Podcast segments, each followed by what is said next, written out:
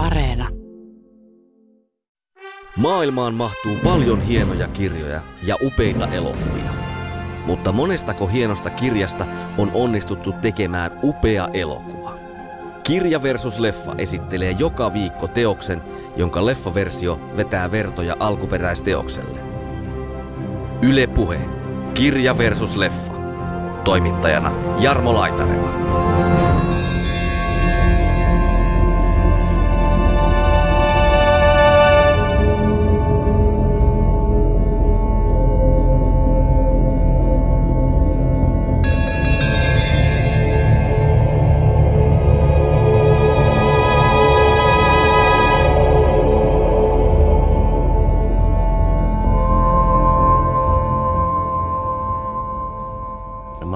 On niin kuin arvellut kirjoittajansa hyvinkin tämmöisen ajankohtaisen kirjan kaikenlaisen disinformaation lisääntymisestä ja ylipäänsä tämmöisen niin kuin järjettömyyden lisääntymisestä. Ongelmahan siinä on vähän, että siinä on vain yksi naishahmo ja sekin on miesten himojen kohde tässä koko kirjassa. Että sehän siinä on niin kuin, mitä vois, minkä voi niin kuin kyseenalaistaa, vaikka siihenkin, senkin voi myös perustella hyvin. laumasielusta epärationaalista, lähes hullua käytöstä, jota tietenkään ei voi olla vertaamatta nykyajassa joihinkin ilmiöihin, joihin törmäämme kenties joka päivä. Siinä oli varmaan se ongelma, että ne ei halunnut, kun siinä oli ihminen, joka oli jo niin kuin tästä roolihahmo, joka oli Sherlock Holmes ja oli tämä Wilhelm Okka, Okkamilainen. Ja sitten, no nythän on vielä sitten James Bond niin kuin kaiken päälle, että, että se on niin kuin liikaa. Joo, toihan on aika groteski elokuva. Kyllä. Tulee ehkä jollain tuolla mielestä niin kuin myöhempi, tavallaan niin kuin uhrilampaiden ja vastaavien myötä Kyllä. niin kuin suosituksi tullut tämmöinen niin kuin päin pläsiä tyyppinen estetiikka. Tämä Anno itse asiassa on kertonut, että tämä F. Murray Abraham oli todella ikävä tota, yhteistyökumppani. Että se, että hän oli just voittanut Oscarin, niin hän ensimmäisessä palaverissa sanoi tuolle Annolle, että hei, nyt mä kostan kaikille ohjaajille kaikki ko- kärsimäni vääryydet. Hän tosiaan kuulemma kosti, että hän oli todella niin kuin hankala, että oli aina myöhässä ja pisti niin kuin Sean Connerykin joutui odottamaan, että päästään kuvaamaan. Siis sekä kirjan että elokuvan osalta mä oon sitten, riippumatta oikeastaan siitä, että mitä mieltä mä niistä oon niin kuin teoksina, niin yllättynyt siitä, miten hyvin ne on kestänyt sitten kuitenkin aikaa. Ja siinähän oli nämä lavastus, oli tämä Dante Ferretti, joka on tehnyt siis Fellinin leffoja lavastuksia. Sitten kuvaaja oli tämä italialainen Tonino Delli Colli, joka on kuvannut Pasolinin leffoja. Ja visuaalisuus on, se on harkittu niin kuin tosi tarkkaan ja se on niin kuin ihan älyttömän hieno se visuaalinen ilme, mikä siinä on.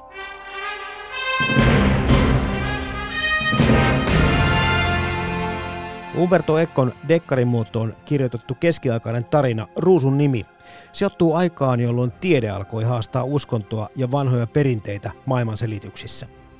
Kirja on sikälikin ajankohtainen, että se näyttää, miksi järkiselitykset tai tiede eivät aina pärjää mutulle tai uskomuksille. 1980 ilmestyneen ja nopeasti bestselleriksi nousseen teoksen suomesi Aira Buffa kolme vuotta myöhemmin. Jean-Jacques Anou ohjasi kirjasta kiitetyn ja arvostetun samannimisen elokuvan vuonna 1986. Ekon ja Anoun teoksista kanssani keskustelevat episodilehden toimituspäällikkö Jussi Huhtala ja tietokirjailija ja kriitikko Ville Hänninen. Tämä on Kirja vs. Leffa, ohjelma tarinoiden, myös myyttisten ja mytologisten tarinoiden ystäville.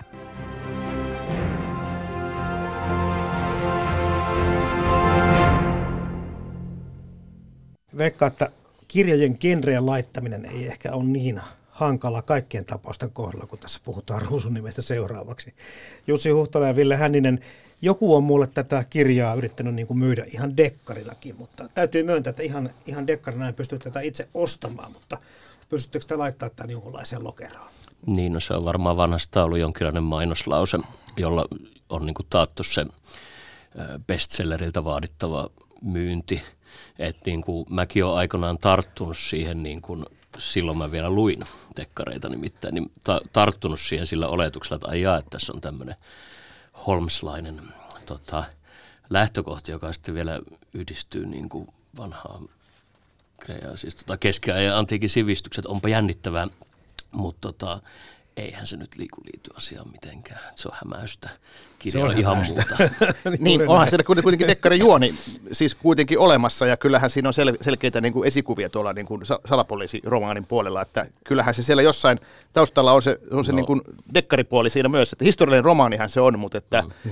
kyllä mä näen siinä dekkariakin. No on tietysti, jos niin kuin päähenkilön nimi on William Baskerville, joka viittaa niin Baskervillen koiraan, niin, niin tot, totta kai, mutta se on niin kuin Umberto Eco oli tosi tyypillinen tämmöinen postmoderni kirjailija, jonka idea on ollut olla samaan aikaan vakava ja parodinen. Ja se on nimenomaan tekee sitä pitkin kirjaa tuommoisella niin yksityiskohtien ripottelulla ja heittelyllä. Että siellä on myös niin kuin kirjastohoitaja, joka on suora viittaus niin kuin Jorge Luis Borgesiin, joka taas on varmaan Ekon suosikki kirjailija veikkaisin. No nyt tässä on, tuli jo monta semmoista asiaa, mihin on pakko tarttua. Ensinnäkin tämä, että no hän on keskiajan tutkija ja tuntuu, että hän kyllä tietää, mistä kirjoittaa. Historiallisia oikeita tapahtumia, oikeita henkilöitä myöskin taustalla, vaikka tässä on sitä niin kuin keksitty juoni tai kenties myöskin keksitty luostari, keksitty pääosan esittäjät. Niin on, kyllähän sitä mm. niin voisi ajatella, että tämä on niin kuin historioitsija tämä Eko, vaikka hän oli se, semiotikko, mutta että kyllä siinä niin kuin se historian tuntemus niin kuin paistaa läpi niin kuin tosi paljon, että, että näkee, että asioita tutkittu ja tutkinut enemmänkin kuin, niin kuin NS tavallinen kirjailija. Ekon kirjailija ja tutkijan urassa on semmoinen piirre, tai sitten Jussi on mainita, että hän oli semiotikko, eli niin kuin, kai se voisi olla suomeksi niin kuin merkkitutkija, merkkitieteilijä, Kyllä. ja toisin sanoen tavallaan oli niin kuin perehtyä nimenomaan symboleihin, niiden antamiin merkityksiin ja kaikenlaisia aika jänniin tulkintoihin, että mä oon itse niin aika penskana innostunut Ekosta nimenomaan siksi, että Eko, paitsi niin kuin Ruusun nimi, niin Eko oli niin kuin sen tyyppinen esseisti, joka esimerkiksi otti hyvin varhaisessa vaiheessa, eli esimerkiksi jo niin kuin 60-luvun alussa, niin populaarikulttuurin tosi tosissaan ja kirjoitti se esimerkiksi sarjakuvista sen tyyppisiä esseitä, joita mä niin vieläkin pidän kovatasoisina ja kirjallisesti onnistuneina, mikä taas ei musta päde niin kuin ekon tuotantoon noin laajemmin välttämättä kaikilta osin. Niin, niin toi on ihan hyvä, kun mainitsin nuo esseet, koska ekoltahan suomennettiin semmoinen esseekokoelma, se oli niin kuin Ruusunimen menestyksen myötä kai tuli vähän Joo. samoihin aikoihin, tai vähän sen jälkeen. Ja mäkin muistan lukeneeni siinä, että siinä oli esimerkiksi ihan populaarikulttuuri, oli tosi sarjakuvaa ja sitten varmaan, mutta sitten mä muistan, että oli Casablanca-leffasta, että oli niin kuin pitkä, pitkä juttu myös, että hän analysoi sitä, että siinä oli kaikenlaista niin populaarikulttuuria mukana niissä esseissä. No tämä Ruusun nimi on kuitenkin näistä Ekon kirjoista noussut kaikkein suosituimmaksi, mutta kyllähän tämä tuotanto, kun miettii nyt romanituotantoa lähinnä, niin kyllähän tässä keskiaika ja historia niissä kaikissa seikkailee aika vahvasti ja jollakin tavalla ne on sama niin kuin genreä ne muutkin kirjat, eli tämmöisiä tapahtumia sotketaan, tämmöisiä jännityselementtejä rakennetaan sinne, mutta kumminkin aina on tämmöisiä historiallisia juttuja ja miten te sijoittaisitte muuten tämän Ruusun nimen, jos puhutaan ekon tuotannosta? romaanituotannosta? Niin no mä itse ainakin pidän sitä eniten, että mä yrittänyt lukea niitä muitakin romaaneja ja niissä on samoja elementtejä. On, ja, on. ja Foucault-heilurihan on tosi monimutkainen ja jännä, mutta en mä sitä silleen lämmennyt, enkä ole sitten myöhemmin lukenut uudestaan. Ja sitten, siinä mielessä kyllä mulle tämä Ruusun nimi on jäänyt parhaiten mieleen. Joo. Siis e- e- Eko varmaankin alkoi tekemään Ruusun nimeä osittain sen takia, että kun on niin ollut jo pitkä tutkijaura taustalla, niin tietysti se on hirveän kiinnostava, kiihottava ajatus, että pääsee niin kuin sepite-kirjallisuuden puolelle – voi niin kuin heittää ehkä jotain tarinaakin, mutta ennen kaikkea sinne voi sulloa kaikenlaista semmoista niin kuin pientä sälää, mikä ei oikein niin kuin mahu omiin tutkimuksiin tai kirjoihin. Ja sitten sitä voi niin kuin käyttää jotenkin. Ja mun mielestäni Ruusun nimessä homma pysyy vielä aika hyvin kasassa sen takia, että siellä on tiettyjä aika intohimoisia teemoja, mihin mä arvan, että mennään vasta myöhemmin. Ää, myöhemmissä kirjoissa se niin kuin semmoinen ja on tavallaan vaan se niin kuin briljeeraus. Ja mä oon ainakin itse pitänyt niitä aikaa väsyneinä kirjoina. Foucault-heiluri vielä kiinnosti, koska Foucault-heiluri nyt kiinnostaa. Brother William, may I speak with you candidly? Tietenkin tässä tämä historiallinen konteksti, mikä tähän on ympätty tähän salapoliisiromaanin tai salapoliisijuttujen mukaan, mutta sitten tämä, minkälaisen kohdan hän on niin kuin ikään kuin valinnut tähän romaanin toteuttamiselle, kun ollaan tässä tiedon aikakauden kynnyksellä. Jollain tavalla niin kuin hienosti tässä tämä järki ja usko lyövät niin kuin sitten kättä tai vääntävät kättä, mutta se on näin päin. Että tämä valinta tähän ajankohtaan, milloin tämä tapahtuu, niin sekin oli ihan tyylikkästi tehty. Kyllä joo. Toisaalta siis voi ehkä ajatella, että se, kun Eko kirjoitti sitä, tai kun se ilmestyi se romaani, mä luulen, että Eko on niin kuin arvellut kirjoittaneensa hyvinkin tämmöisen ajankohtaisen kirjan tota, kaikenlaisen disinformaation lisääntymisestä ja ylipäänsä tämmöisen niin kuin järjettömyyden lisääntymisestä ihmisyhteisöissä. Ja mä olisin hirveän kiinnostunut, niin kuin jos vuoden 83 tai vuoden 80, niin kun se alkoi taas tulla eko, niin kuin siirrettäisiin nykyaikaa. Ja jotta mä saisin kuulla häneltä aika monistakin asioista, mitä mieltä hän niin kuin on.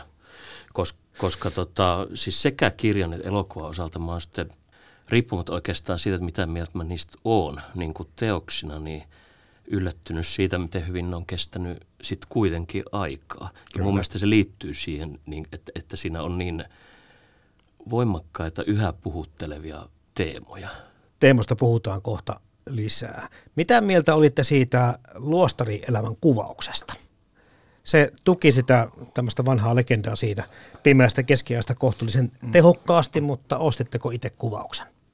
Kyllä se mun mielestä aika uskottavaa oli ja se oli mulle yllätys, että osasko ihmiset tosiaan niin hyvin monia erilaisia kieliä, ne munkit, mitä tuossa osattiin, se tuntuu olevan. No, yksi oli joka, Salvatore, joka laittoi kaikki sekamelskaksi, mutta tuntuu, että niin kuin hirveän monella oli tapana, että osataan monia niin eri useita kieliä. kieliä kyllä. Niin, ei, että semmoinen, no onhan se varmaan totta, että munkkien oli niitä sitten opeteltava ja osattava, mutta että se, se oli semmoinen, että onkohan toi, ja jotain tämmöisiä pikkujuttuja, että on, onko tämä niin uskottavaa. Ja, ja sitten se, että sinä tunnuttiin harrastavan aikamoisia syöminkejäkin välillä, että se, oli, se aske, asketia niin kuin oli se, minkä mä yhdistin siihen, mutta tuossa kirjassa oli semmoiset, siellä ihan niin kuin syötiin aika hyvin, vähän niin kuin juhla Joo, juhlia pidettiin, pidettiin kyllä. Joo. Tässä tämä kellarin vartija ja se keittiö, no okei, tietenkin johtuneista syistä on aika paljon tapetilla, mutta se jotenkin elämä keskittyy aika paljon sitten siihen keittiö, kellarivartijan ja sitten ehkä niiden viinien ja ruokien ympärillä välillä. Joo. Varmaan siinä voi olla jotain semmoistakin, että niin kuin, mm, voisiko sanoa näin, että onko mitään hauskempaa kuin esimerkiksi klassikkoromaanien kuvaukset mässäilystä ja hylly, hyllyvistä pöydistä. Et, et tota, varmaan niin se halu niin tuoda tämmöinen kurmeen puoli on ollut myöskin aika voimakas. Mä jotenkin osaan lukea Ruusuniemen kaltaisia kirjoja niin kuin lainkaan realistisina kirjoina, joten mä en myöskään niin kuin ajattele niiden suhdetta todellisuuteen, enkä myöskään siksi, että mä en tiedä sitä todellisuudesta juuri mitään. Et mä ajattelen niitä enemmänkin sit tosiaan jonkinlaisena niin kuin niin. Niin. tuhon kuvauksina tai rappion kuvauksena tai milloin minkäkin tästä löytäisi vaikka mitä. Joo. Mm. Sehän on tietysti, että joskus on kuullut, että mitä kauemmas menee niin historiallisessa romaanissa, niin sitä helpompaa se on, koska voi kuvata asioita sillä tavalla, että vaikka esineitä ja tämmöisiä, koska sitten taas ei voida sille tarkistaa. Joku ei voi tulla sanomaan, että ei tuommoisia kuppeja silloin ollut, koska siitä ei niin kuin tiedetä. Ja toi menee kuitenkin aika kauas tämä Ruusun nimi, että siinä mielessä ehkä ollut suht turvallistakin kuvata erilaisia asioita, kun ei niitä sillä tavalla pysty yksityiskohtia tarkistamaan. Tuossa kun sanoit Ville Hänninen jo aikaisemmin, että tämä tiedolla ja ehkä latinankielisellä lainauksella briljeeraaminen. Mä jotenkin olin itse sitä nuoruuden lukemiskerrasta unohtanut tämmöisen osaston kokonaan. Nyt kun luin uudestaan, niin jotenkin tuntui, että vaikka se ehkä oli tämmöistä popularisointia osittain, mutta ei välttynyt ihan tämmöiseltä brassailuajatukseltakaan kun aloitti sen kirjan lukemisen nyt uudestaan, niin mä viehtyin, että tämä, on niin kuin vetää tosi hyvin mukanaan, mutta kyllä sitten jossain sadan sivun kohdalla tuli vähän tämä, että teki mieli vähän selata niitä pitkiä kuvailuja niin kuin, niin kuin nopeammin, että, että se, välillä se vähän niin kuin tuntui, tämä jämähtää. En mä tiedä se latinan kieli, en mä siihen niinkään kyllästynyt, mutta ehkä niihin vähän semmoisia jaaritteluja, tuli loputtomia kuvailuja, pitkiä kappaleita ja tämmöistä näin, että okei, okay, mennään eteenpäin jo, teki mieli ajatella.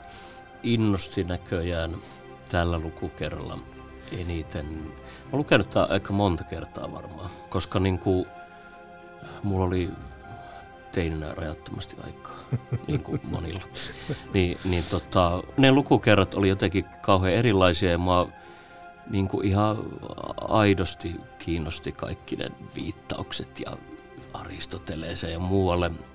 Nyttemmin ehkä suhteeni on asia on erilainen, mutta tota, niin tällä lukukerralla mä olin jotenkin hirveän innostunut niistä kohdista, jossa kunnolla manataan tulta ja tulikiveä maailman päälle. Et siellä on siis siellä on aika pitkiä, siis pisimmillään neljä-viisi sivua kestäviä kuvauksia tota, niin kuin siitä, minkälaisia tuhonkuvia on odotettavissa. Yksi niin kuin äärimmäisen pitkä, todella monivaiheinen tämmöisen niin kuin apokalyptisen unen kuvaus, jotka on Se oli molemmat, aika huikea jotka on molemmat semmoisia, että et, et, niin kuin, mun mielestä ne on niin kuin samaan aikaan semmoisia, että Eko on niin kuin, nimenomaan ollut, että nyt ollaan tosissaan, nyt ollaan kertakaikkiaan tosissaan, mutta siinä on myös sellainen parodinen elementti koko ajan. Ja se on mun mielestä niin kuin se, mikä erottaa tämän kirjan sitten sitä elokuvasta myös. Että niiden suhde tähän tota, niin kuin lähdeteokseen ja luotuun maailmaan on niin kuin aika erityyppinen. When I heard you were coming to our abbey, I thought it was an answer to my prayers. Yet I said to myself, he's a man who has knowledge both of the human spirit and of the wiles of the evil one. The fact is, Brother Adelmo's death has caused much spiritual unease among my flock. Kohti elokuvaa mennään. Jussi Huhtala, minkälaista leffasta puhutaan, kun puhutaan tästä Anu, Anu. hän, Annuun Anu. leffasta? joo, Anu. Anu, hän, hän itse asiassa muuten sanoi jossakin, että hän kun esittelee itsensä, niin kuin kaikki niin kuin amerikkalaiset Hollywoodissa ei ainakaan ikinä niin kuin tiedä, mitä hän nimeen laustaa, niin häntä sanotaan sitten vain nimellä JJ. Se on Jean-Jacques Anu. Kyllä. joo. Mutta joo, leffahan on hyvä. Että, et, et, aikoinaan kun leffan näin, niin olin lukenut jo kirjan sitä ennen, niin mietin, että, että harvinaisen onnistunut kuitenkin filmatisointi ja kun ajattelee, että tuommoiset historialliset romaanit, miten se aina vähän menee si- silleen, että jos vaikka jotain sinuhea, siitä tehty Hollywood-leffa, niin eihän se niin kuin toimi ollenkaan. Et- Että näet, se on todella vaikea laji tehdä tunnetusta romaanista, historiallisesta romaanista, jossa on tosi paljon niin kuin, ensinnäkin tarinaa ja sitten kaikkia visuaalisesti, kaikkia mielenkiintoista, niin tehdä niin kuin noinkin toimiva leffa, niin kyllä se mun mielestä on erittäin onnistunut ja toimii edelleen, kun nyt kun katsoo uudestaan. Oliko Ville Hänninen pettynyt elokuvaversioon, kun sitten joskus sen näki? Mä katsoin sen niin kuin viimeksi tota, joskus 90-luvun puolesvälissä. Ja toiseen nyt katsoin niin kuin uudestaan. Ja hirveän kiinnostava oli huomata nyt sitten, että kuinka eri tavalla mä nimenomaan elokuvaan suhtauduin. Et, et silloin tota, parikymmentä vuotta sitten, niin siis suoraan sanottuna Ruusunimi tuntuu, siis elokuva tuntui ihan roskalta.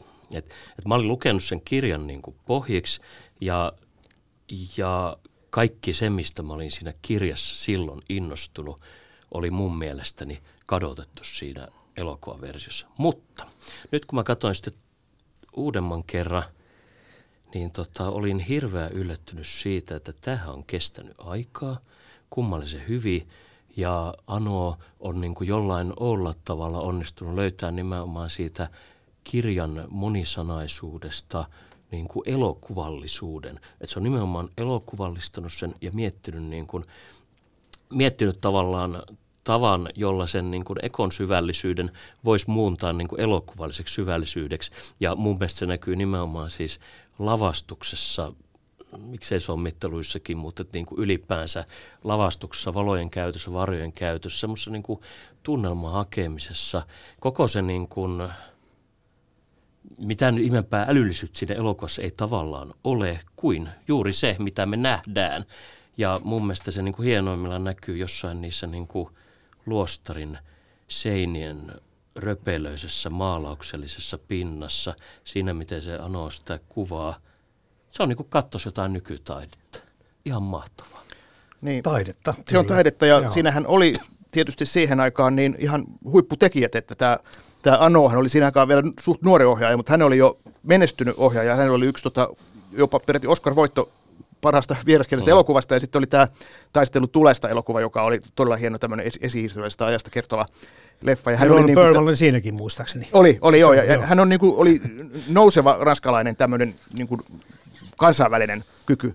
Ja, ja tota, sitten siinähän oli nämä lavastus, oli tämä Dante Ferretti, joka on tehnyt siis tota, Fellinin leffoja lavastuksia. Sitten kuvaaja oli tämä italialainen Torino Delli Colli, joka on kuvannut Pasolinin leffoja ja, ja Sergio No Leone, Sergio Leone länkkäreitä. Joo, Joo, Sergio se Leone länkkäreitä. Siis siinä on se visuaalisuus, on, se on harkittu niin kuin tosi tarkkaan ja se on niin kuin ihan älyttömän niin kuin hieno se visuaalinen ilme, mikä siinä on. Kyllä. Kaikki niin kuin valot ja varjot ja muut on niin kuin hirveän hyvin mietitty. Ja useinkin, jos ajattelee tuon tyyppisiä jotain niin kuin historiallisia elokuvia, niin hämäriltähän ne usein Joo. näyttää, sellainen vähän huonolla tavalla hämäriltä.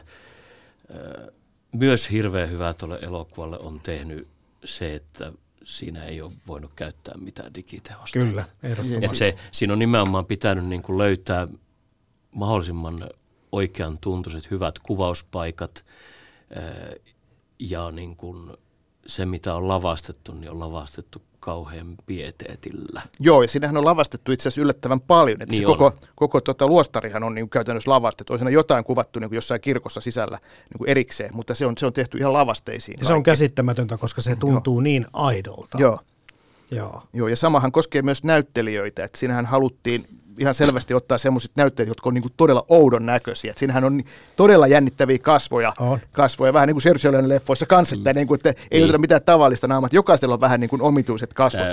Tämä on siis tota, just semmoinen tavallaan myös sitten elokuvallinen piirre. Se elokuvahan elää niin kuin kasvoista. Niin.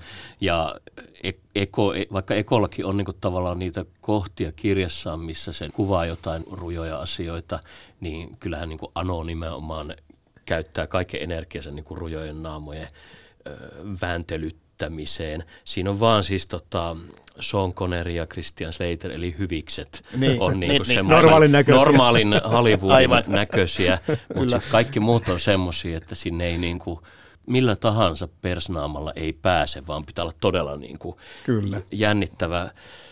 Ja se, se on mielenkiintoinen. Se liittyy minusta vähän siihenkin, että siis toihan on aika groteski elokuva. Kyllä. Et siinä on tuommoiseksi 80-luvun valtavirran elokuvaksi niin tosi voimakasta ruumillisuuden kuvausta. Näiden naamojen lisäksi siellä niin kuin, Joo. tota, häräsydämet ja muut lentelee ilmassa ja Joo. näin.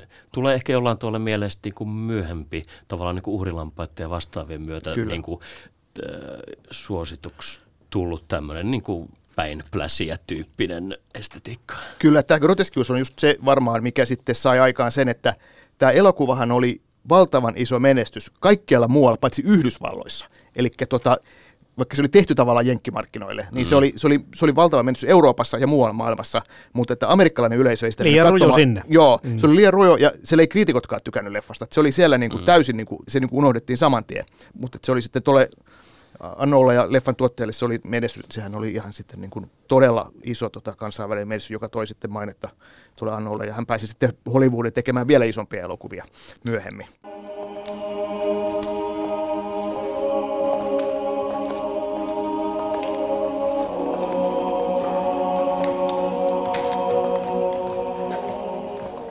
Mites piditte uskottavana tämmöistä labyrinttimaista kirjastoa, mikä on hyvin merkittämässä tosiaan roolissa tässä kirjassakin ja toimii kyllä mun nähdäkseni aika hyvin myöskin tuossa elokuvassa, joskin tämä rajallisuus vähän mua mietitytti, mutta minkälainen tämä, tämä labyrintikuvaus teidän mielestä oli? Niin, että huijataanko siinä vähän katsojaa sit, tavallaan sille ka- kameran avulla sitten, että se näyttää ikään kuin isommalta kuin mitä se onkaan. Mun nähdäkseni tuossa elokuvassa on tuommoinen rakenne, että siinä on välillä niin kuin selkeä realistisia kohtauksia ja välillä mennään tuommoiseen niin kuin alitajuntaan ihmisen yöpuoleen ja muuhun.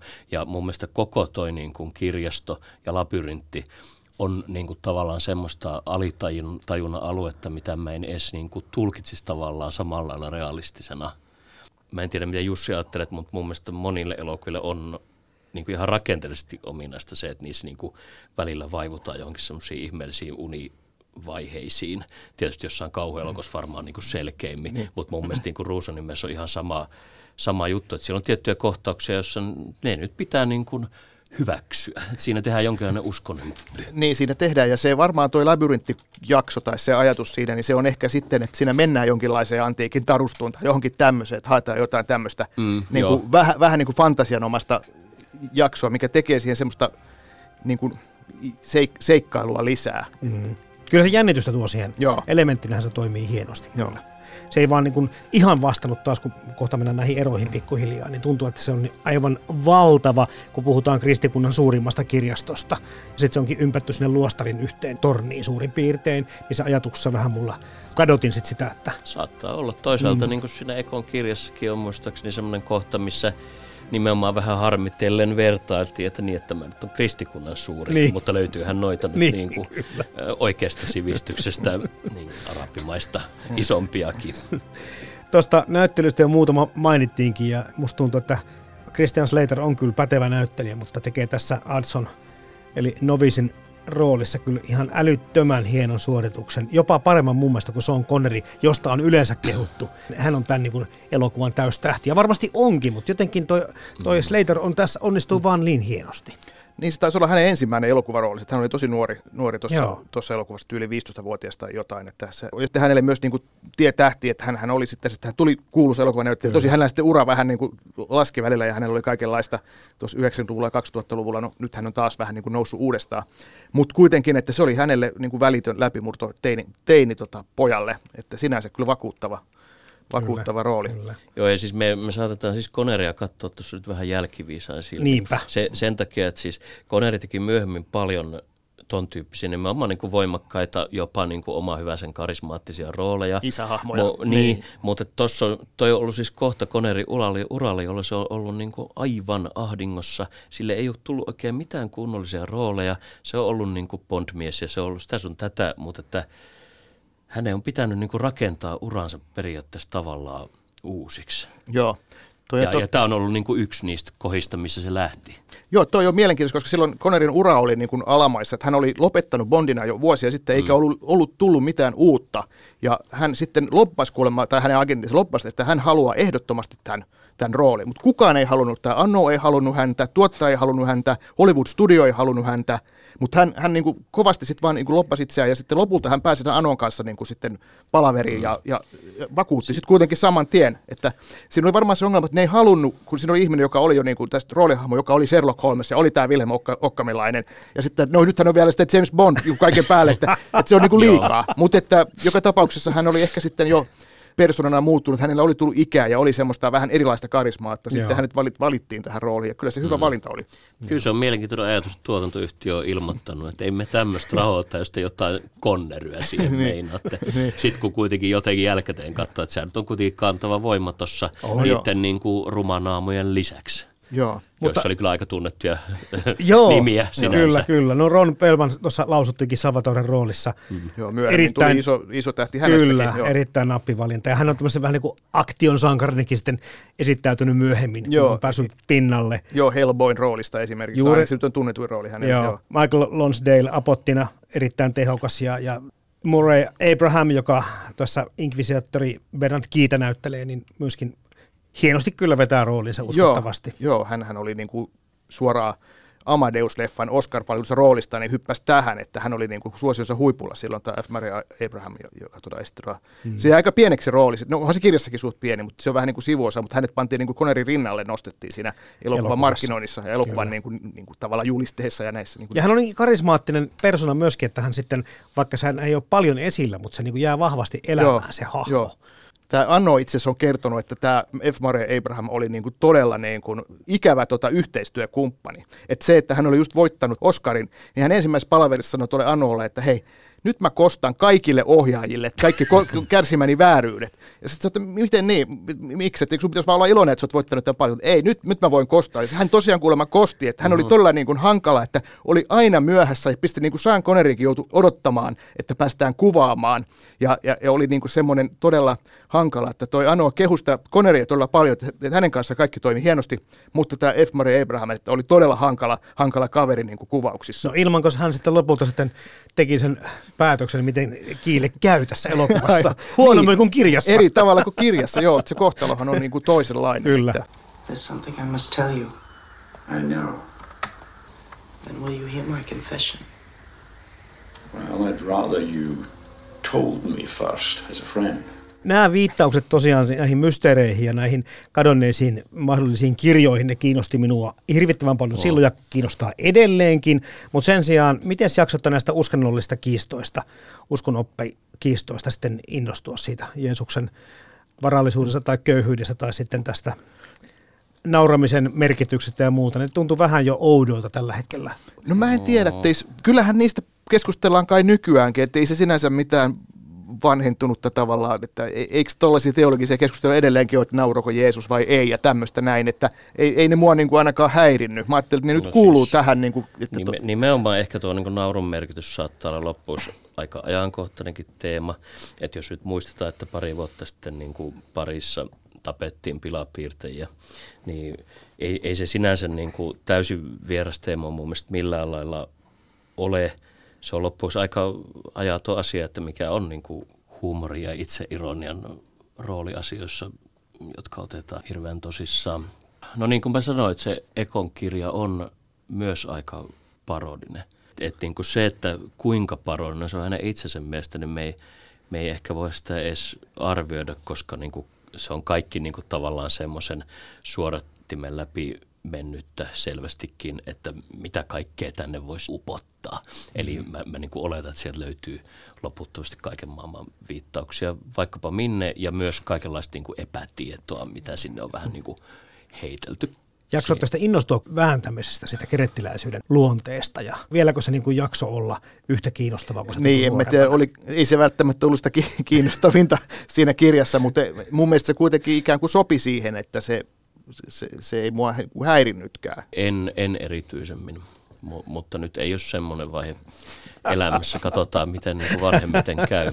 Alkaako kerettiläiset taas niin kuin niin. Sitten kun samassa iässä, samassa iässä kun toi kirjan kertoja, kertoja, niin sitten ehkä voi olla vähän eri mieltä. Joo, siis Ekohan kirjoitti tuon nimenomaan niin kuin aikamoisen vanhalla iällä. Joo.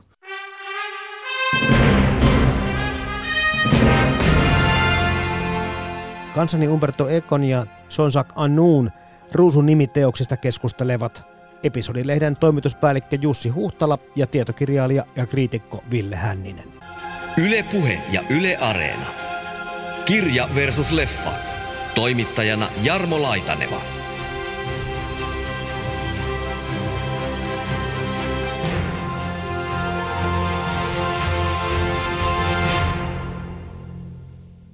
Mä en tiedä, tota, minkä teeman täältä nyt sitten niin voisi nostaa – toista korkeammalle, mutta tuossa ihan alussa jo mainittiinkin tässä, että tämmöinen niin järjen ja uskon vääntöähän tässä aika paljon käydään ja, ja tästä sitten uskon puhtaudesta tai oikeellisuudesta puhutaan sitä kerettiläisyydestä ja muuta ja, ja uskonnollisten auktoriteettien kunnioittamisesta. Tässä on paljon tämmöisiä asioita, mitkä nousee selkeästi tärkeämmäksi ja isommaksi jutus kuin nämä murhat, mitä William Pascaleville lähetetään tähän luostariin selvittämään.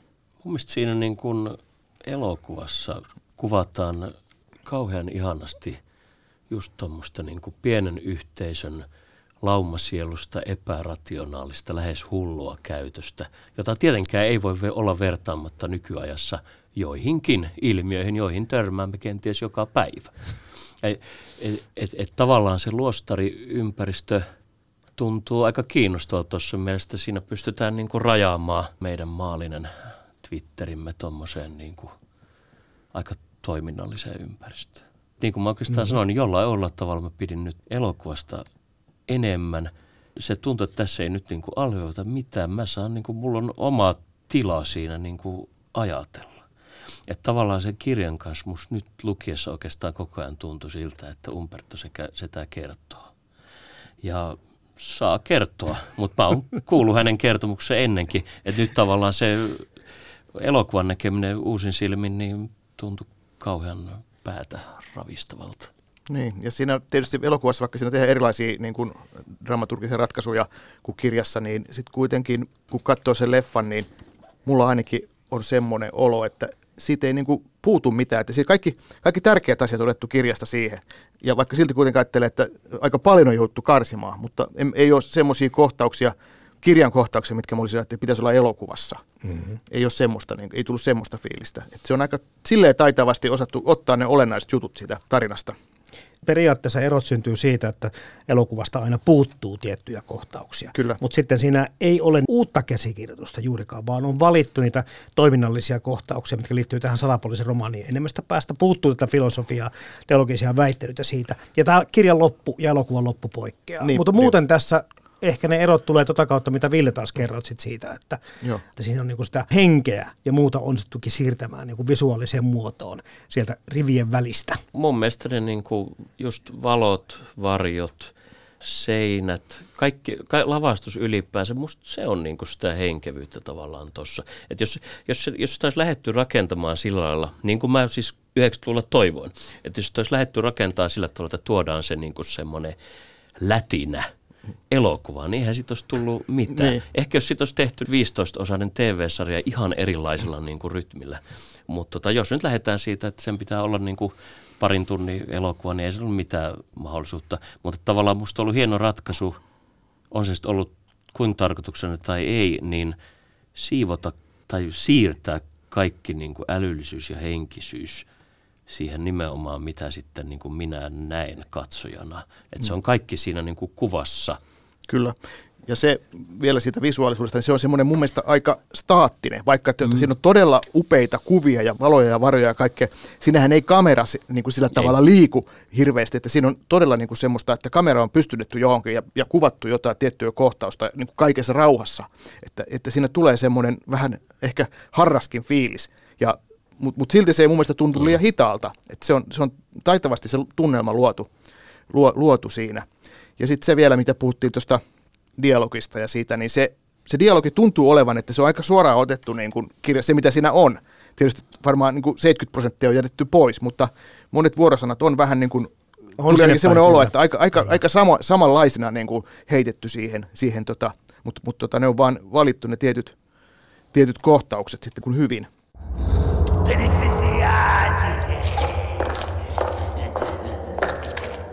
Watch out for the Draco who cometh in futurum to on your anima. La morte suprenos!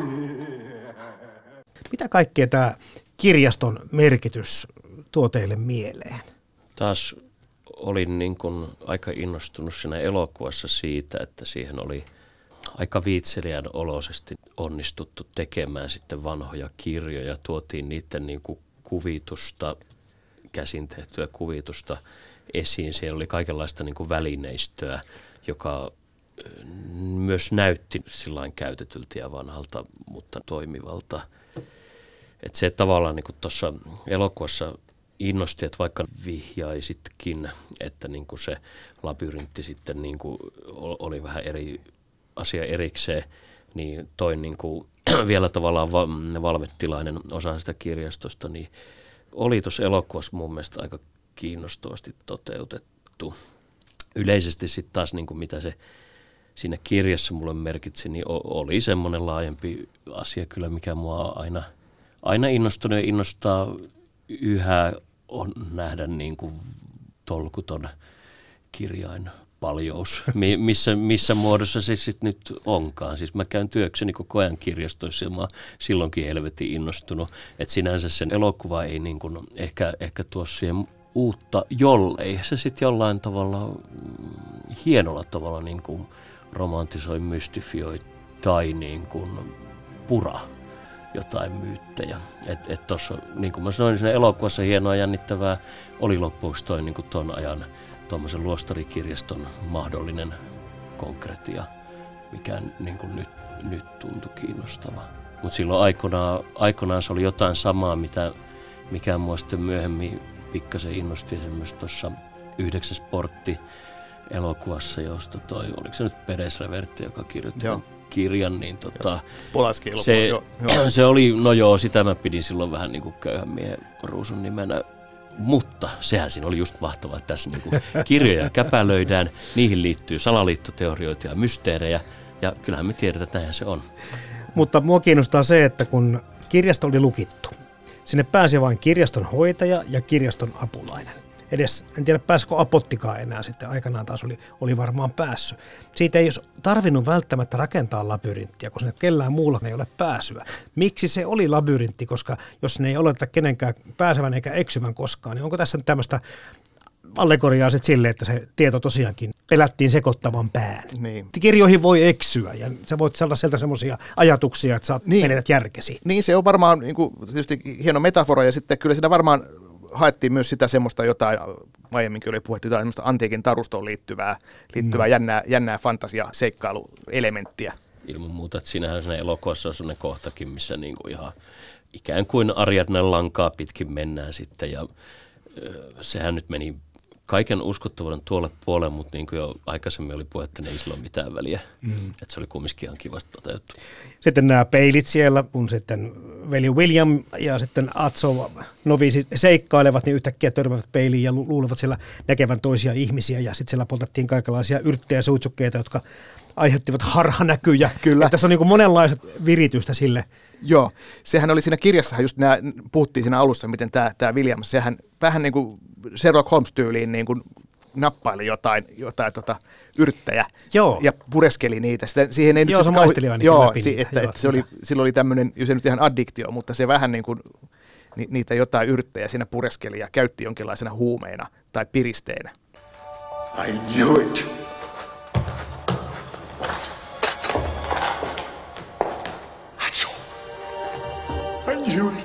Tässä on puhuttukin jo Jussi Hutola ja Ville Hänninen siitä, että No Ville on erityisesti sanonut siitä, että löytyy aika monia semmoisia ajatuksia tältä luku- tai katselukerrolta, mitä voisit miettiä tälle päivälle. Ja itse mietin sitä, että uskonnottomana ihmisenä enkä hirveän tarkkaan ole seurannut tätä viime vuosien vääntöä. Mutta tietenkin nyt taas tämä, missä ne koulun joulujuhlat pitää järjestää ja muuta. Onhan meillä koko ajan niin kuin tässä ajassa jotain tämmöisiä juttuja, mutta minkä verran tämä teidän mielestä nämä teemat keskustelee sitten tänä päivänä?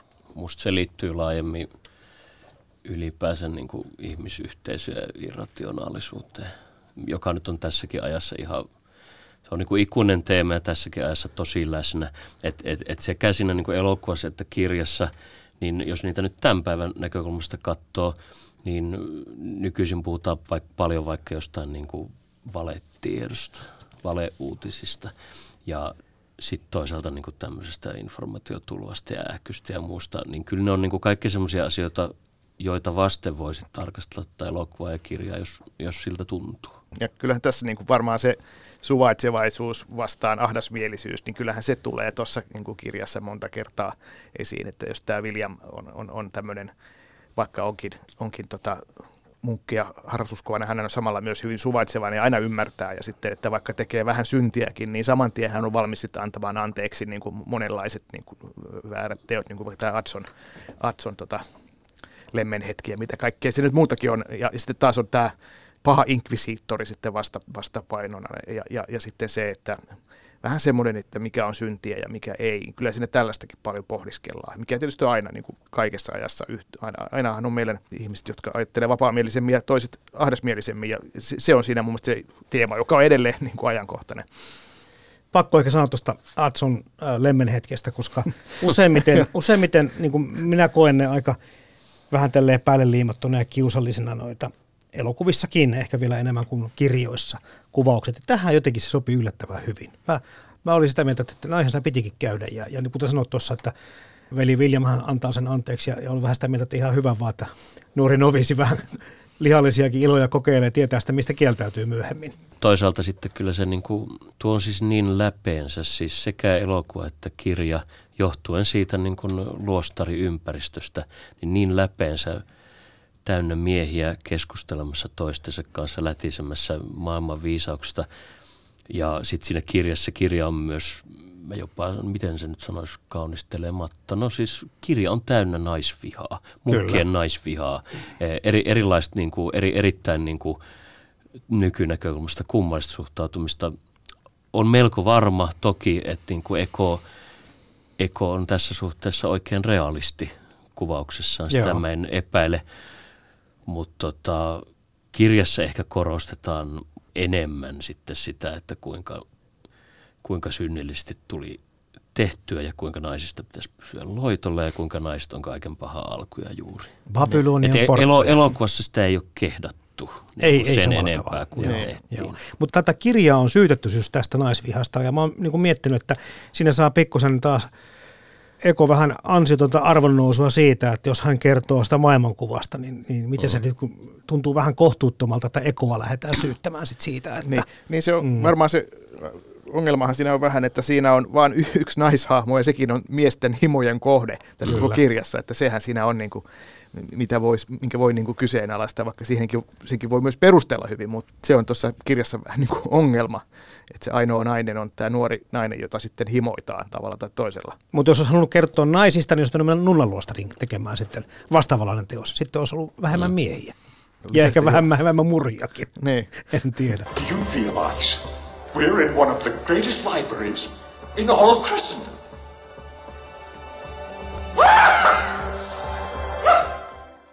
Kirjastosta puhuttiin jo äsken, mutta pitäisikö meidän napata kiinni tästä näistä muutamasta kirjasta, mitä tässä puhutaan. Ja, ja mä en ole ihan varma, että kun tällä, tätä Finis Afrikaa, että tässä nyt sitten korostetaan aika monta kertaa, että välillä tuntuu, että puhutaan kirjasta, välillä puhutaan, puhutaan kirjasarjasta, välillä puhutaan labyrinttikirjastossa olevasta osastosta, joka kätkee sisälleen erinäköisiä teoksia. Mä oon luullut, että se olisi vähän niin kuin sen kirjaston, tosiaan jonkun tietyn osan tai kirjaston nimi. Kyllä. Että kai se niin kuin vaan ylipäänsä jotenkin korostaa niin kuin niitä maailman rajoja. Että kun tämän, tämän rajan kun ylität, niin Se on se silloin menet vaarallisille osasto. poluille. Niin. Eli ihan mantereiden yli. Kyllä. Tä, tälleen mä sen jotenkin niin kuin ajattelen. Ja sitten sillä osastolla sitten, kun sen rajan yli mennään, niin saattaa sitten sijaita se kirja, mitä tässä sitten pelätään ja minkä takia Horke rupeaa sitten, tai Jorke, lahtaamaan porukkaa, eli puhutaan Aristoteleen kadonneesta komediakirjasta. Ja eikö tämä nyt ole, nyt puhutaan aika merkittävästä ja kaivatusta mahdollisesta teoksesta. Niin, kyllä huumoria moni kaipaisi Kyllä. maailmaan edelleenkin lisää. Kyllä mulla on sellainen käsitys, että, että ilman muuta kyse on niin kuin kadonneesta osasta, mutta toisaalta mistäs, mistäs minä tiedän. Että Niin mä paljon- saattanut niin kuin sekoittaa tämmöisen ekolaisen fiktion ja niin kirjallisuuden historian myös toisiinsa, että pidänpä varani tämän kerran. Mutta viitataan kyllä että tämmöinen teos useassa Joo. tietolähteessä, eli eri Joo. lähteissä, että on ollut olemassa. Ja mietin Mut vaan sitä, se on että... käytännössä on sitten Niin, täysin kyllä. eri asia. Kyllä, mutta puhutaan siitä, että se löytyisi, niin sen, että sitä yritetään piilottaa jollakin hyvällä syyllä, niin varmaan sen esiin tuleminen olisi niin iso asia, mm. että se sitten, en mä nyt sano, että järisyttäisi mitenkään ihmiskuntaa, mutta olisi se varmaan yksi ihmiskunnan suurimpia kirjallisia aarteita, että sen ymmärtää sen, että Horkisella yrittää sitä piilottaa, jos sillä joku syy sille on, että puhutaan kuitenkin, että se perustuu oletettavasti niin suuren myytin ympärille tämä, että se Niin. jaksaa kiinnostaa ja se tuntuu uskottavalta sen takia. Niin. Niin mä en tiedä, onko tämä sitten tämä kirja tässä semmoinen niin kuin McGuffin, eli tota, niin kuin Hitchcock-leffojen tämä mystinen juttu, että pitää olla vaan joku, mitä, mitä tavallaan etsitään tai mikä on piilosta, joku mystinen asia, että se voisi olla joku muukin, mutta tässä nyt on vaan toi, toi, toi kadonnut kirja. En tiedä. Mutta se tekee nimenomaan tälle Ruusun nimelle sen hienouden myöskin, että ilman, että se olisi tämä Aristoteleen kadonnut teos, niin tämä ei olisi niin Niin, tunnettu eikä suosittu eikä rakastettu teos elokuvana eikä kirjana. voi hyvinkin olla, mm. joo. Mutta siis ihmiskuntahan pärjää ilman kirjoja ja tietoja ihan hyvin. Kalliomaalauksia rupesi ilmenemään meille täällä Suomessa niin kuin vasta 1900-luvulla. Ne on niin kuin, vaikka kuin vanhoja, vaikka kuin monet, mutta niin kuin va- varsinaisia havaintoja on tehty vasta 10-luvulla. Tehtiin ensimmäiset ja vasta niin kuin viimeisen 50 vuoden aikana on todella alettu kunnolla laajemmin kartoittaa sitä. Ja nyt puhutaan kuitenkin siis todellisesta oma-aikaisen korkeakulttuurista. Että kyllähän tuossa mielessä voi ajatella, että me tavallaan voi sanoa, että pärjätään ilman lähes kaikkea. Myös huumoria, jos noin asian ajattelee. Mm. Mutta, mutta ikävämpää elämä tietysti ilman niin huumoria ja tietoa on.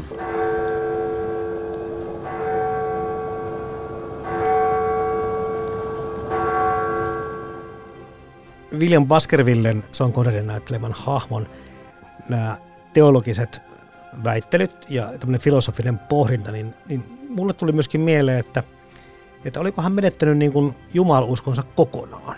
Hän alkoi tuntua ainakin agnostikolta, jos ei jopa ateistilta, kun aikaisemmin niin lueskeli niitä hänen kommenttejaan ja Niin, se on kyllä hyvä kysymys, että se on ehkä vähän liiankin nykyaikaisen oloinen hahmo, että se sillä tavalla, että se pystyy olemaan noin vapaamielinen, että se tuntui suorastaan agnostikolta tai tämmöiseltä. Ja sitten kuitenkin hän oli, oli, oli munkki ja, ja oli tuossa... Entinen inkvisiittori. Niin, entinen inkvisiittori mm. ja kaikki, kaikkea tätä, että se on hyvä kysymys. Se, kyllähän ainakin hän oli jotenkin miettinyt asioita vähän eri tavalla, että hän ei, hän ei ollut sillä lailla ahdasmielinen eikä Jumalan sanaa tulkinut niin tarkkaan kuin muut, että sehän on selvä. lähinnä mullekin tuli mieleen siitä, että kun tämä tämmöistä uskon ja järjen yhteentörmäyksestä kertoo tai tieteellisen ajattelun heräämisestä, että William Baskervillen hahmo selittää meille nykyihmisen niin kuin suulla tai olemuksella, yrittää saada meitä ymmärtämään vanhoja mysteereitä tai väittelyitä tai ongelmia, skismaa ja kaikkea muuta. Että hän on hyvin munkin mielestä nykyaikainen hahmo. heitettynä tuommoiseen keskiajan luostariin. Ehkä jollain tavalla, mutta sitten toisaalta eihän se niin kuin Holmes viittaus mikä sattuma ole, että myös se on tuommoinen valistuksen ajan hahmo, joka niin kuin sit jopa ylikorostusti pyrkii tämmöisen tietynlaisen niin kuin johdonmukaisuuden ja loogisuuden kautta erittelemään asioita. Mutta se on sitten mun aivan toinen asia, että onko tuo erityisen nykyaikainen piirre. Että kyllähän nimenomaan viime vuosilta jotkut vaikkapa sen tyyppiset joukkohysteriat tai ilmiöt, jossa vaikkapa ollaan, kieltäydytään vaikkapa rokotteista sen takia, koska niissä voi olla jotain ikävää, niin eihän se nyt mitään erityisen William Baskerville laista ole. Musta on hirveän harha ajatella, että eläisimme erityisen niin kuin rationaalista aikaa. Mm. Mutta ehkä se, tarkoitin sitä, että se niin kuin yrittää tälle Baskervillen avulla ikään kuin ymmärrettäisiin. Varmasti. Niin, mitä sillä on ollut, mistä on kyse.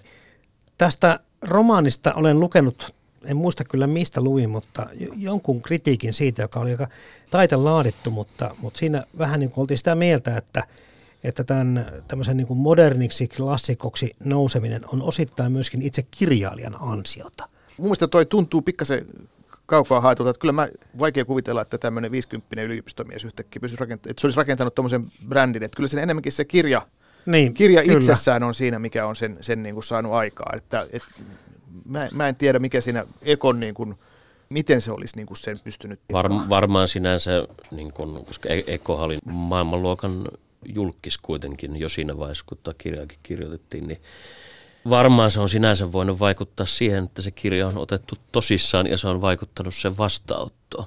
Et meillä esimerkiksi Hesarissa arvostelun kirjoitti niin kuin maan sen hetken ehkä arvostui esseesti Jan Blumsted, että se ei niin kuin ollut kuka tahansa. Niin totta kai tämmöiset asiat vaikuttaa. Ei se merkityksentä ole, mutta aika vaikuttaa kans. Et nyt on niin kuin kulunut 40 vuotta melkein se kirja ilmestymistä, niin ketään ei kiinnosta enää yhtään, mikä on ollut niin kuin jonkun Umberton brändi, että aika kyllä huolehtii tuommoisista asioista ja kirja selviää, jos selviää. Kyllä. Niin kuin ajan testi tapahtuu. Laughter is a devilish wind, which deforms uh, the lineaments of the face and makes men look like monkeys. Monkeys do not laugh. Laughter is particular to man. Mitä huomiota, ajatuksia kirja tai elokuva teissä muuten herättää? Se multa jäi sanomatta vielä, niin kuin mistä, mistä Ville jo alussa puhui, että, että tota, tässä Ekon kirjassa on siis paljon tämmöistä vähän niin kuin parodiaa ja, ja semmoista, niin kuin, että se, se oikeasti ei ota aina ihan täysin tosissaan itseään, mutta että tämä leffahan taas on tehty aika vakavalla. Että mä luulen, että se on ollut ihan hyvä ratkaisu, koska mm. jos siihen leffaan olisi laitettu jotain semmoista niin kuin vähän semmoista silmäniskua, niin se, se olisi se tunnelma hävinnyt. Että siinä mielessä se oli ohjaajalta hyvä ratkaisu, että nyt, nyt ei tehdä mitään tämmöistä minkäänlaista itseironiaa tai mitään hupaisia viittauksia johonkin salapoliisiromaaneihin, mitä siinä kirjassa oli. Ja mun mielestä siinä oli tosiaan populaarikulttuuriin viitattiin vielä, paitsi niin kuin Sherlock Holmes, niin mulla tuli mieleen, että jossakin kohdassa oli tämä ihan kirjan alussa sanoi tämä Baskerville, että hei, vielä yksi asia. Mä, tämähän on Kolumbosta napattu, että just kaikkein lopussa, että koputtaa vielä oveen, että, että tämähän on suora, että ei tämä voi olla sattumaa. Että jos, jos siinä, siinä tota leffassa olisi ollut, että se olisi se Sean Connery koputtanut ja tuli, hei, vielä yksi asia, niin se olisi ollut niin kuin todella hölmöä. Että, että siinä mielessä se ohjaajan niin kuin, niin kuin idea, että nyt tehdään vakava draama ja, ja tämmöinen harras elokuva, mm-hmm. niin se mhm. sitten kyllä niin kuin onnistui. Tämä on niin kuin yksi ero iso ero kirjassa ja elokuvassa. Jonkin verran, no ehkä Eko ei tällä hetkellä ole niin kuin muodissa oleva kirjailija. Rusun nimeä edelleen luetaan jonkin verran, mutta miten tässä leffalle on käynyt? Tässä on, tätä elokuvaa oli vaikea löytää katsottavaksi ja jotenkin tuntuu, että tämä on jäänyt vähän siihen nähden, miten hienosta elokuvasta puhutaan, niin vähän jotenkin vähälle tässä viime aikoina. Tätä ei paljon esitetä missään ja oikein myynnissäkään missään ja kirjastoistakin vähän huonosti saa ja Mä en tunne tuota saatavuustilannetta tällä hetkellä, vaikka noihän se taitaa olla. Elokuvan pohjalta arvelen, että se, sillä on niin kuin saumoja jonkinlaiseen semmoiseen niin kuin pikkuklassikon asemaa. Että mä, mä pidän ihan mahdollisena, että sitä vielä 30 vuoden päästä esimerkiksi katsotaan ihan silleen vakavissaan. Mä oon tosi yllättynyt, kun mä sanon näin, kun mä en olisi ikinä uskonut. Mutta kun siinä monet piirteet on mun mielestä ajattomia ja vakuuttavia – ja kun me muistetaan, miten moni 90-luvun elokuva näyttää nykyisin ja. niin hirveältä. Kyllä. Ja toi ei ole niin kuin vanhentunut juurikaan. Niin, mä, Niin kuin jotkut ratkaisut voi olla kyseenalaisempia, mutta mut, mut niin kuin kokonaisuutena yllättävän voimakas. joo. mä luulen, että tämä tehtiin kuitenkin niin taitavalla porukalla, että ei ole pelkästään mm. tämä ohjaaja, joka tosiaan oli silloin jo oli tavallaan niin kuin aloittelija verrattuna noihin muihin, että siinä on se kuvaus ja lavastus ja kaikki se, se on tehty niin, niin huolella ja tarkkaan, että on haluttu tehdä oikeasti mahdollisimman laadukas ja hyvä, hyvä elokuva, hyvän näköinen elokuva. Ja sitten se vielä, niin kuin mikä noilla oli ehkä, oli elokuvan tekijöillä oli onnea, että Sean Connery vielä nousi sen jälkeen ikään kuin mm-hmm. u- uudestaan tämmöiseksi niin kuin karismaattiseksi niin kuin pappahahmoksi. Ja sitten sen takiakin toi elokuva niin kuin elää, että se on niin kuin yksi niin kuin sen, niitä Sean Connerin hienoja rooleja niin kuin myöhemmällä uralla. Ja sitten nämä sivuhahmot, sitten just tämä Ron Perlman ja nämä, että okei, nekin voi bongata sitten sieltä. Et siinä on paljon semmoisia asioita, mitkä nykykatsojalle on kuitenkin kiinnostavia, ja, ja vaikka niin kuin vielä myöhemminkin. Se on se, mikä on pitänyt sen tavallaan niin kuin ajassa kiinni. Mm. Mutta siis la- laajemmin, että kyllähän elokuvassa ja kirjallisuudessa, niin kyllä se tietysti se yleiskuva on se, että on todennäköisempää, että katoaa silmistä kuin Kyllä. että ei. Ja niin kuin jo, jonkun tai joidenkin pitää sitten aina aktiivisesti jotenkin löytää ja ylläpitää. Et mä nyt katsoin tuon Blu-raylla, että sen se kertoo siitä, että se on saatavilla Blu-raylla. mu, mu, mutta niin kuin se, että nouseeko se koskaan tavallaan esimerkiksi vaikka semmoisen semmoiseksi elokuvaksi, jota niin kuin tasaisesti näytettäisiin jossain elokuva tyyppisessä yhteyksessä. Ei aavistustakaan. Ehkä ei, ehkä kyllä. Että aika ihmeellisetkin elokuvat joskus sattuu nousemaan. Että jos niin kuin Connerynkin uraa tarkastelee, niin tekin olette varmaan kaikki nähnyt Sardots-elokuvan, Niin. joka nyt on semmoinen, että kyllä ihminen ehkä voisi ilmankin pärjätä. Mutta se on vain jotenkin selvinnyt niin kuin kaikki nämä vuosikymmenet. How peaceful life would be without love, Agile. How safe, how tranquil, dull. Haluatteko sanoa kirjasta arvioita vielä, että miten tota, tulee aikaa kestämään? on sitä mieltä, että se on eräänlainen modernin klassikko, jonka, joka tota, Ekosta muistetaan niin kuin myöhemminkin niin kuin kaunokirjallisuuden puolella, niin että tämä on se sen kirja. Mm. Ja, ja ne muut ehkä unohtuu, mutta Ruusun nimi kyllä jää. Niin siis klassikkouteen ei liity semmoista välttämättä, että suuri yleisö lukisi, vaan että suuri yleisökin saattaa tietää.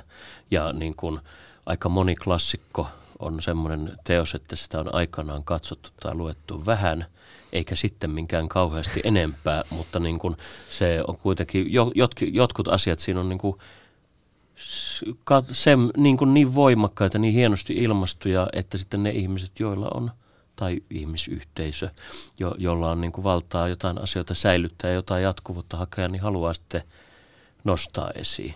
Joku nyt vaikka siis tota, Walter Kilve teokset, niin ei niitä ole koskaan niin kuin suuret, valtavat ihmisjoukot lukenut, mutta ei mulla ole mitään epäilystä, etteikö Kilpi olisi niin kuin 30 vuoden päästä ihan yhtä kiinnostava kuin nytkin. Maailmaan mahtuu paljon hienoja kirjoja ja upeita elokuvia. Mutta monestako hienosta kirjasta on onnistuttu tekemään upea elokuva? Kirja versus leffa esittelee joka viikko teoksen, jonka leffaversio vetää vertoja alkuperäisteokselle. Yle Puhe. Kirja versus leffa. Toimittajana Jarmo Laitaneva.